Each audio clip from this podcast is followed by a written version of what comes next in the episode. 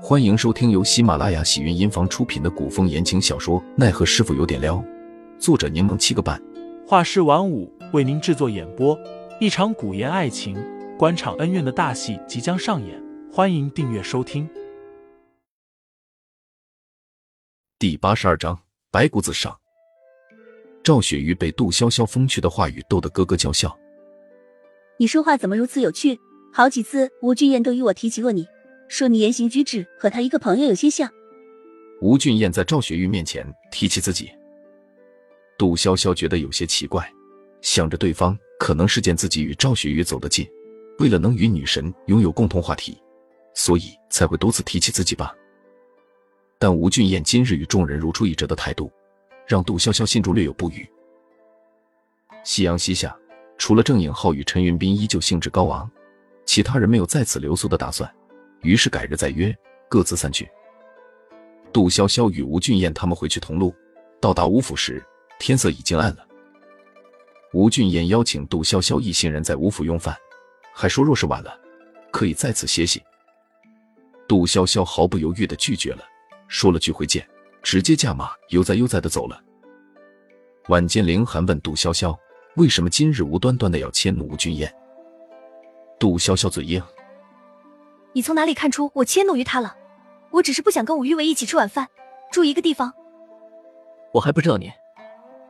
林寒挑眉，你一个眼神，我就知道你肚子里憋什么坏。杜潇潇翻了个白眼。林寒继续追问：“你这人虽然憎恶分明，但绝不会因为讨厌一人而迁怒他人。所以今天吴俊彦到底是哪个地方惹到你了？”杜潇潇叹息了声，这才说道。虽说我理解你们这个时代的男人，因为接受的思想一直如此，所以很难改变对女子身份地位的态度。但若你喜欢一个人，怎会跟其他人一样，用上等人的身份去看待自己喜欢的人呢？林寒一听就明白了，问道：“所以，你是觉得今日吴俊彦没第一时间给赵雪玉说话，这才给他摆张臭脸？什么臭脸？我就算凶神恶煞，脸也是香的。”杜潇潇回怼了句。林寒也语道：“张启忠的那两只恶犬，便名为凶神恶煞。”杜潇潇扬手要揍林寒，见他做好了防备，收回手，哼了声：“我就是觉得他既然这么喜欢赵雪玉，就该顾及她的感受，也应该将自己与对方摆在相同的位置上。”那你是不是在赵雪玉面前痛批了他一顿？杜潇潇扬起脸否认道：“我才没有。”林寒有几分不信。毕竟杜潇潇对朋友一向够仗义，不可能会忍住不提醒赵雪玉。反正赵美人又不喜欢他，我何必多说？林寒眼神松动一瞬，轻笑了声：“是啊，不被喜欢和重视的人，他原本是怎样的，也不会被对方在乎。”杜潇潇听出了林寒话中的几分感慨，眯了眯眼，问：“怎么感觉你有点不高兴？”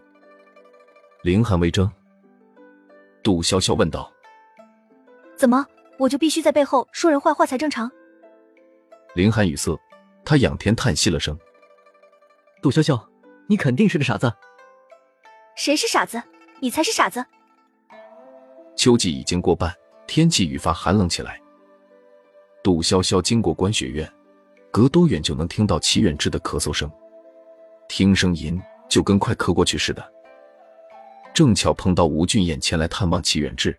吴俊彦邀杜潇潇一起进观学院，说他有好消息告诉他们。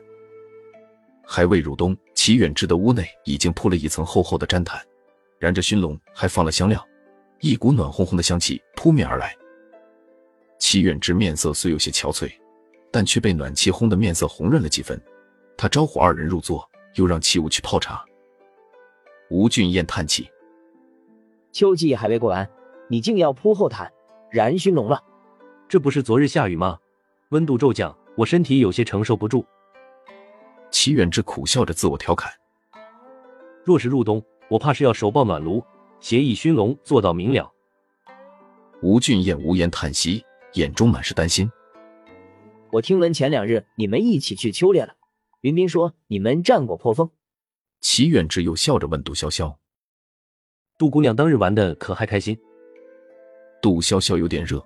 心不在焉的答道：“还行吧。”吴俊彦露出笑脸。